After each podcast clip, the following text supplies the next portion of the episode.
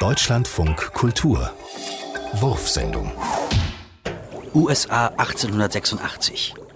Am 8. Mai fließt ein brauner, kokainhaltiger Sirup aus den Glasröhrchen. Der Apotheker John Pemberton verdünnt es mit etwas Sodawasser und kostet. Die erste Coca-Cola. Bald schon ist das Getränk beliebt gegen Kopfschmerzen, Müdigkeit, schlechte Laune, Rauschgiftsucht und Impotenz. Doch dann kommt das Kokain ins Gerede. Es soll verantwortlich sein für Kopfschmerzen, Müdigkeit, schlechte Laune, Rauschgiftsucht und Impotenz.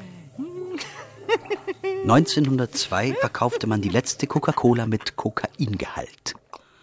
Aber wer weiß, vielleicht gibt es ja noch irgendwo ein letztes Fläschchen echter Coca-Cola.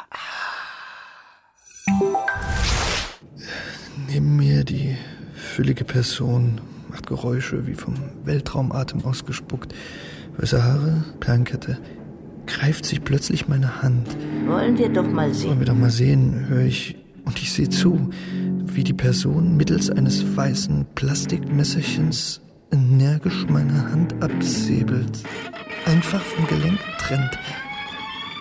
Dann die andere. Schon sind beide verschwunden im lumpigen Rucksack. Und die Person weg. Und meine Hände fort. Ihren Fahrschein bitte. Oh, hat es sie erwischt. Keine Sorge, die Dame ist uns bekannt. Wir lassen ihr den Spaß. Ihre Hände bekommen Sie natürlich zurück.